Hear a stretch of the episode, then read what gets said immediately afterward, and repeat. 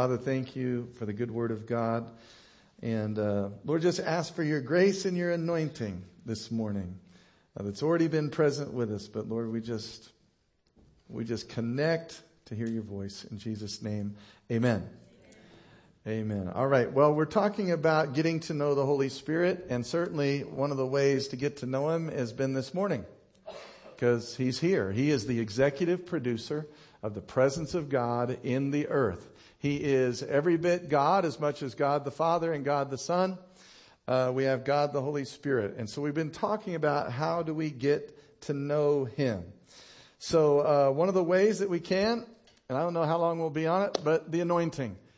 The anointing is one of the ways we can get to know the person of the Holy Spirit. How many of you have ever heard how many of you ever heard? We'll probably go, just bear with me, probably for about 22 minutes this morning. Okay, that's about how far we'll go, long we'll go.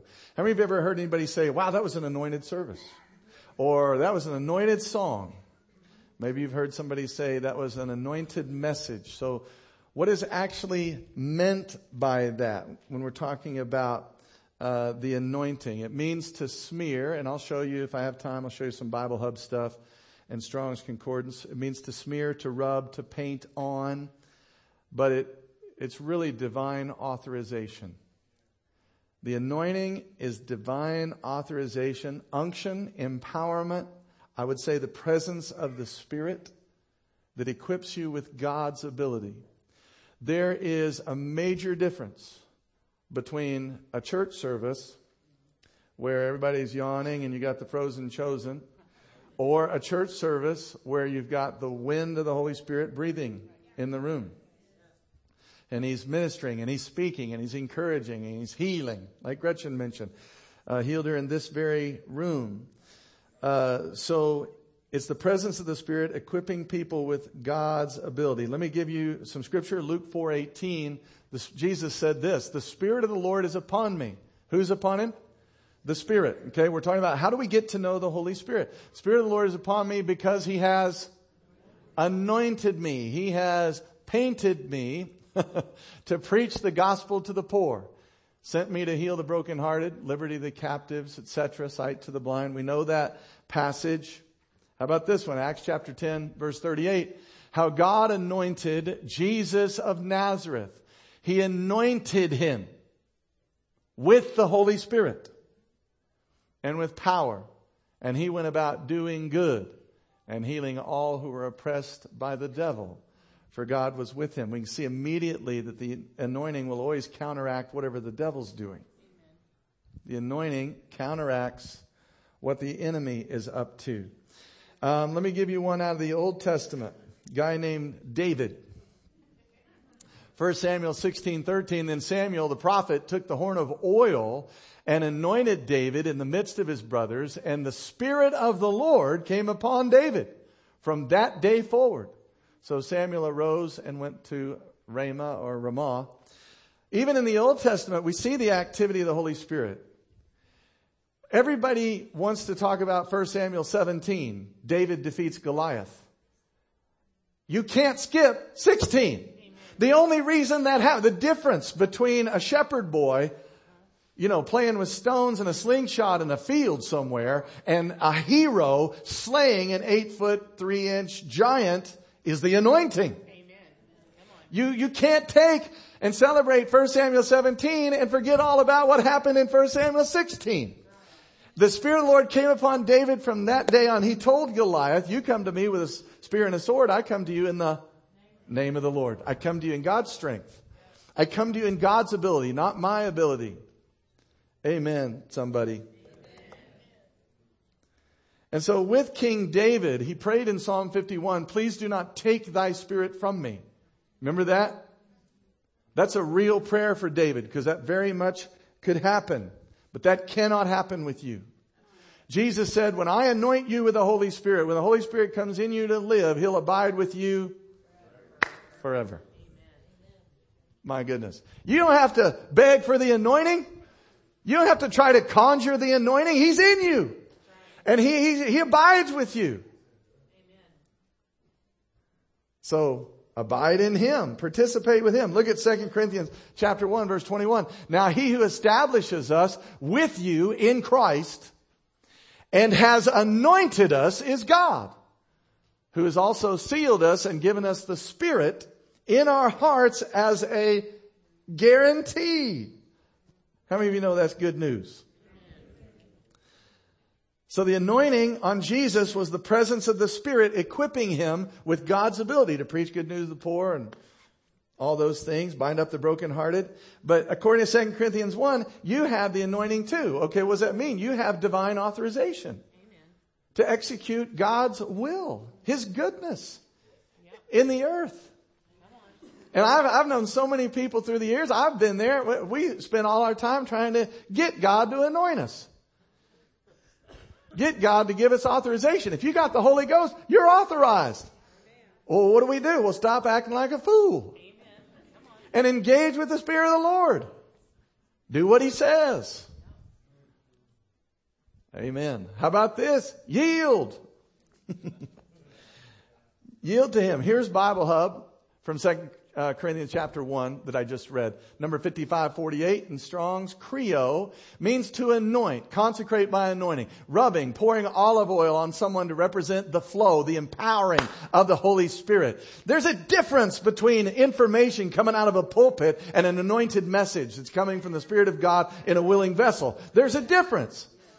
There's a difference in a church that wants to close all the gates on the 4th of July and not let anybody in because they might damage our parking lot and a church that says, if they're coming to our church, throw the doors open. Let's minister to them. Let's serve them.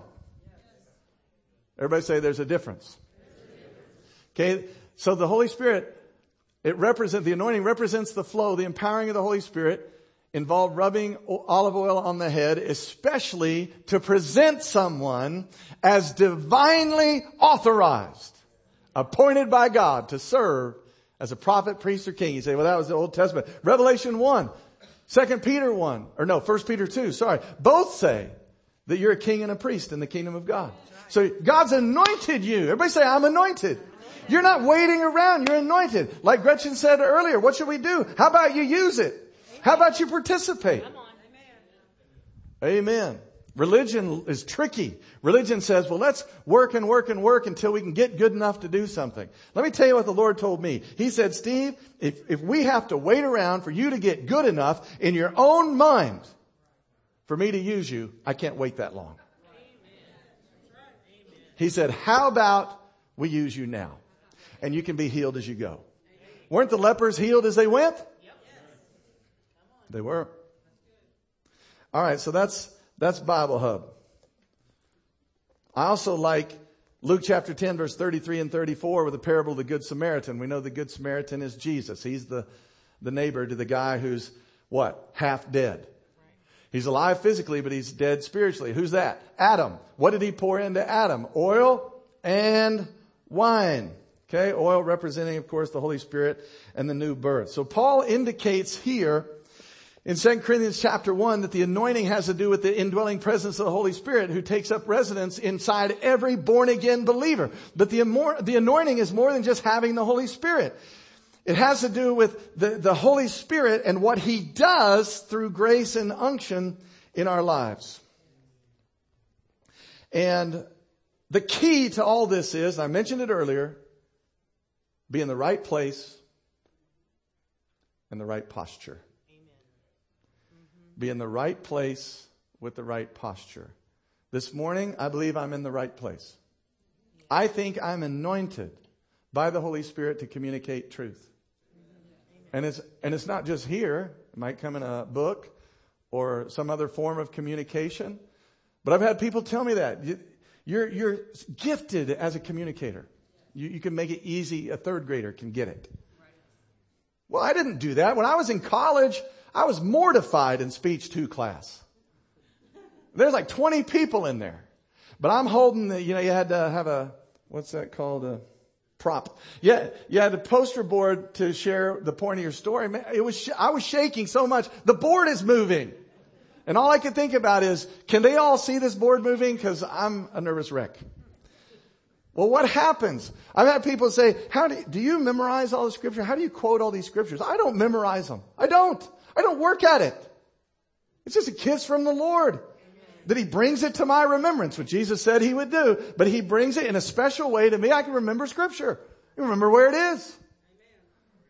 Because why? Because I'm in the right place, but I'm also right postured. You say, well, what is that posture? Receptivity, availability, and humility. I do not try to get up here and do this on my own. I've, I've been there. I've been doing this for 20 plus years. I've been there where I'm even nervous, like, Lord, I just, how am I going to do a great message? And he's like, Steve, what you have to say is not that important. Amen. How about you just rely on me and I'll use you? And then what I, what I want to say, that's important. But I, I don't need your ability. I need you to let me use you. So I need you to be available, receptive, and humble. What else? God opposes the proud. So what's my biggest preparation? That I'm going to fight pride and an independent spirit. In no way do I want to get up here, Steve alone, to try to do something for God. I want the Spirit of the Lord who's anointed me to just do what He does. It's sweatless. It's effortless. I'm not working at it. Do I prepare? Sure I prepare and study to show myself approved. But I rely on Him. I'm not, I don't want to run out and do religious things. I want to know what's my place in the body of Christ. Where, where am I anointed to be and then have the right posture? and make sure I'm not trying to do something religious on my own for him. And I've been there. I speak, there's authority when I talk about it because I've lived it. I tried to do it on my own and it doesn't work. Like I said, there's a difference. What's the difference? The anointing. The anointing is the difference between a shepherd boy and a king who can slay Goliath. That is the difference. And we're called to rely on him. You can put me in the nursery, but that may not be the right place. Now, doesn't mean I can't maybe communicate truth. I can pray for them, right? I can lay hands on them. I can intercede. But I think, I think my call, my anointing is probably better served doing this than the nursery.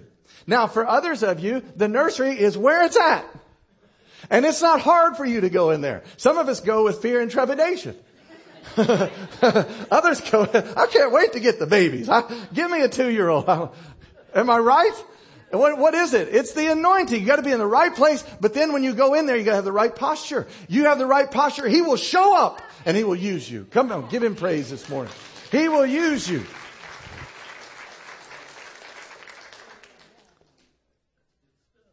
Right posture, humility, availability, receptivity. How about this? A heart to help other people a heart to help others. I mentioned God opposes the proud but gives grace to the humble. How about 2 Chronicles 16, 9? The eyes of the Lord roam the whole earth looking to show himself strong on behalf of those who are available to him. He's, he wants to show himself strong in and through you. Not you shows how strong you are for him. That's not how this works. You're a branch, so you're dependent upon the vine. The eyes of the Lord, Genesis 6, 8, connote grace. Why? Because it says Noah, Genesis 6, 8, found grace in the eyes of the Lord. So the eyes of the Lord roam the whole earth looking for human beings who will posture themselves available for Him. To utilize, to show Himself strong on their behalf. It's his empowering presence. It's that unction that comes through it. You know, when Stephen Cunha, I thought of him. When Stephen, raise your hand. When Brother Stephen's leading worship, and it happens, you know, with Matt and Scott and different ones. But Stephen, when he's up there, I thought of him. There's unction when he's leading worship. And, and the Lord teaches him about worship. Teaches our worship team. Not just anybody can get up here and do it. Amen? So we gotta find the right seat on the bus. I want to be in the right place and then I want to have the right posture in my heart. And it becomes effortless. A sweatless anointing is what I like to call it. Now, the Holy Spirit is a person and you can grieve him. Ephesians chapter 4 verse 29. How do we grieve him? Bitterness, malice, resentment, unforgiveness. Those things are op- occupying your heart and your mind. Uh, you're going to have a hard time operating in the, anoint- in the anointing. The posture of your heart cannot be malice. And expect the anointing, the manifest presence of the Holy Spirit with God's ability to just manifest. I want to say this too. Right, right place, right posture is why we invite you and inspire you to get involved in kingdom stuff. We don't require you to do it. We have a core partners class, but there's no requirements. All we're trying to tell, tell you in core partners is, who we are and where we're going. And one of the things that we'll tell you is that we inspire, not require. We want you to be led of the Lord. I don't want square pegs and round holes because, well, let's get three people in the nursery. No, I want your grace to be there. I want the people in the nursery to be anointed to be there and people who are anointed to teach to be teaching through the power of the Holy Spirit, the ability of God. So when you, when you sign up for ushering, let's say Brother Vance, you know, invites you into ushering or into greeting. Hey, come with me. Let's do this together. That's a great thing. And you might try it for a few weeks, but if it's, if it doesn't fit, it's okay. That's a win. And then Leslie invites you to, hey, what about the worship team? Let's talk to Matt. Let's talk to Scott. And then all of a sudden, wow, the lights come on. That's a win. We want you to be in the right seat on the bus. We want you utilizing the anointing so that you don't get dry rot. And we're sure not signing people up to go do something religious. We're saying, hey, let your wick be filled with oil. If you want to seek something, seek Him, and then let's partner together to get you involved in kingdom activity. Because that's part of your spiritual growth. Am I right? It's part of us growing up and being what every joint supplies. It causes growth in the body. That's Ephesians chapter 4, verse 15 and 16. When every part does its share, it causes growth in the body. But we don't want you doing stuff for the sake of doing stuff. Let's get you where you're anointed. Amen. Where God has called you to be. Amen. Right place with the right posture to have the right, the right heart, right condition of your heart there. Look at this in Romans 15. Romans chapter 15 verse 1 through 3 and I've got it in a couple of different translations. This is amplified. We who are strong in our convictions and faith ought to bear with the failings and frailties, tender scruples of the weak. We need to help carry the doubts and qualms of others and not live to please ourselves. Let each one of us make it a practice to please his neighbor or minister to his neighbor. Look at this, for his good, for his benefit, to edify him, strengthen him, build him up spiritually. For even Christ himself didn't live for himself. But the reproaches of others fell on him, which is just talking about bearing each other's burdens and helping people for their benefit. That is SOP Christianity. Standard operating procedure is we're maturing so we can help other people mature for their benefit. Not so we can say how amazing we are. It's not about you. You're helping others for their benefit. Let me find, uh, this is passion. I love this. Is Romans 15. Now those who are mature in their faith can easily be recognized. They don't live to please themselves. They've learned to patiently embrace others in their immaturity. Amen? Don't get too excited. I mean, that's great stuff right there. We, we've learned to embrace others in their immaturity. Why? Because we're here to help. Why? Because the helper is in me. Verse 2, our goal must be to empower others to do what is right and good for them. And to bring them to spiritual maturity. This is standard operating procedure in the body of Christ. Most, most Americans though, when they come to church, it's just all about them. Well, I didn't like the songs. Well, I didn't like the message. Well, you know, I'm here for myself. At what point do we grow up? And take the journey to help somebody else mature and connect to Christ for their benefit. Amen, somebody. Don't, don't shout me down because I'm preaching good.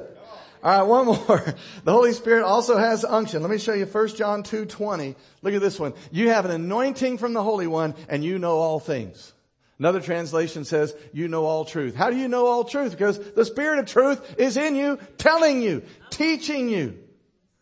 Let me find the other one. 1 John 2, he goes on, this verse 27, but the anointing which you have received from him abides in you. And you don't need that anyone teach you, but as the same anointing teaches you concerning all things and is true, is not a counterfeit, just as taught you, you'll abide in him. And now little children, abide in him, the anointing, the Holy Spirit, that when he appears you may have confidence and not be ashamed at his coming. Amen. Wow. All right, now let's look at the Strongs on this one. There it is right there. 5545. The other one's 5548. The definition here is unction. He puts unction in your function. Are you, are you dry? Are you worn out? Are you tired? Like, oh my gosh, I gotta greet again. Okay, you're in the wrong place. Vance is like, I can't wait to get there. How many hands can I shake today? Brother Steve, have you met this guy? Why? Because he's in the right seat on the bus. He's got unction in his function. That comes from the Holy Spirit. And I'm going to say this again. Every born again child of God has the anointing on the inside of you. You've got the oil in you. Activate the oil by being in the right place, and we'll help you with that, and the right posture. Your heart is humble. Your heart is receptive and your heart is available to do what? To help somebody else. All the gifts of the Spirit are to meet human need. They're not for show and for dough. And I know that's what happened on TV. I know that's what happened on Christian television. And not everybody, but there are some. Okay? It's not for show and for dough. If you have the gift of encouragement, that's because others around you, how about this? Smoldering wicks around you need encouraged. We had a word yesterday at Prayer Shield that all around us are smoldering wicks. Even within the body of Christ, people that are just dry and rigid. And yet here you are, you show up, the Spirit of the Lord is upon me. He's anointed me to encourage you or to pray for you or to give you a gift. Right? Generosity. All those gifts are to meet human need. So the word here, chrisma, goes on, says anoint with oil, referring to the teaching ministry of the Holy Spirit, guiding the cold-hearted believer. no, look at the criteria. Guiding the receptive believer into the fullness of God's preferred will. And the, the anointing functions through faith. God's inward persuasion. He's trying to persuade you into things. Am I right, Laura? There, Larry, there are places you're like, you hit home. This is home for me. He, he kisses this. He breathes on this. That's the anointing. Everybody say the anointing. The teaching ministry of the Holy Spirit. He teaches you. When you, when you get in touch with the Holy Spirit, knowing the person of the Holy Spirit, spending time with the person of the Holy Spirit, you're gonna know things. You're going to have words of wisdom. You're going to have words of knowledge. I told you the story about my mom. I, I walked in that day. I had, oh, I don't have time for this, Lord. I was a teenager. I, I came home from the mall. I bought ACDC's cassette, Highway to Hell. I walk into the house. My mom meets me at the door and says, what tape did you buy today? Now, how did she know that? Good friends with the Holy Spirit. That's how she knows. It's true story. Matt, come up here and save me. Matt, you can come on up. The Holy Spirit's a teacher. Is that biblical? It's absolutely biblical. Listen to this. Yesterday, real life example. We're in prayer shield in here and everything starts flowing about oil and anointing and different things, which was confirmation to me, but I had also shared with them what we'd be talking about so we could pray into it. And all of a sudden in the back, Will Shepherd, right over here, Will, raise your hand. Will, he, he has a cleaning business and so at night he cleans a chicken place. And as we're, we're praying and we're worshiping, we're talking about all this, all of a sudden he says, Hey, the Lord is talking to me about all that oil at that chicken place. Did you know in, in 1 John 2, I don't know, did I read that one yet? Did we finish that one? I gotta go back to 1 John 2. That you don't, yeah, right here. You don't need that anyone have to teach you. The anointing will teach you. Who was teaching him? The Holy Spirit was teaching him. He starts saying, Will, you know all that oil that the chicken goes in? Let me break it down for you. Make sense? That's, he's not saying we don't need teaching gifts. He's saying the real teacher is the one in you. When he brings forth word from me, it comes from my spirit, which is in union with the Holy Spirit, to your spirit. I'm not speaking to your head. It's your spirit man. And when your spirit man hears the truth, what does he do? Amen. That's right. Well, how'd you know it was right? Because you have an anointing from the Holy One and you know all things. You already know the truth. He's in you. He, he bears witness. First John chapter 5. He bears witness of the truth for you. He's teaching you. Does that make sense? I just thought that was a great example that even in fried chicken restaurants, the Holy Spirit will say, you see that oil? Let me tell you something about that oil. Stand with me. We'll, we'll pick this up next week. I didn't get very far. We'll, we'll keep going next week. Amen. Hey, I want to encourage you with something. Let's make sure that when we come in, and you did a great job today, when we come in, remember, we're here to meet with Almighty God. We are not you know, a corporate gathering for a bunch of individual worship. We're individuals that have gathered for corporate worship, corporately wor- worshiping Him, seeking Him. And man, let's have, be in the right place, but let's have the right posture. And just like this morning, He will show up and He will deliver because you're bringing Him with. Now, I got to say this again. He's in you, but there's a way we access Him. It's not enough that you just have Him, right? Uh, right place and right posture in your heart. Let me pray for you. Father, I thank you for what you're doing in this house. Thank you for stirring our hearts to get to know the person of the Holy Spirit. We never want to be a church. We don't want to do an outreach or any service apart from you. We want you to lead us, guide us, orchestrate, and do everything that you want to do. Lord, as we go into this week, Wake us up. Remind us. Holy Spirit, even in the night seasons, remind us of the anointing. Remind us that we're anointed and that we're sealed with this Holy Spirit. That simply means we belong to you. We are yours completely and totally. And Lord, remind us of that, that we can go out with a heart to help others. We love you in Jesus' name. Come on, everybody said, Amen. Let's give him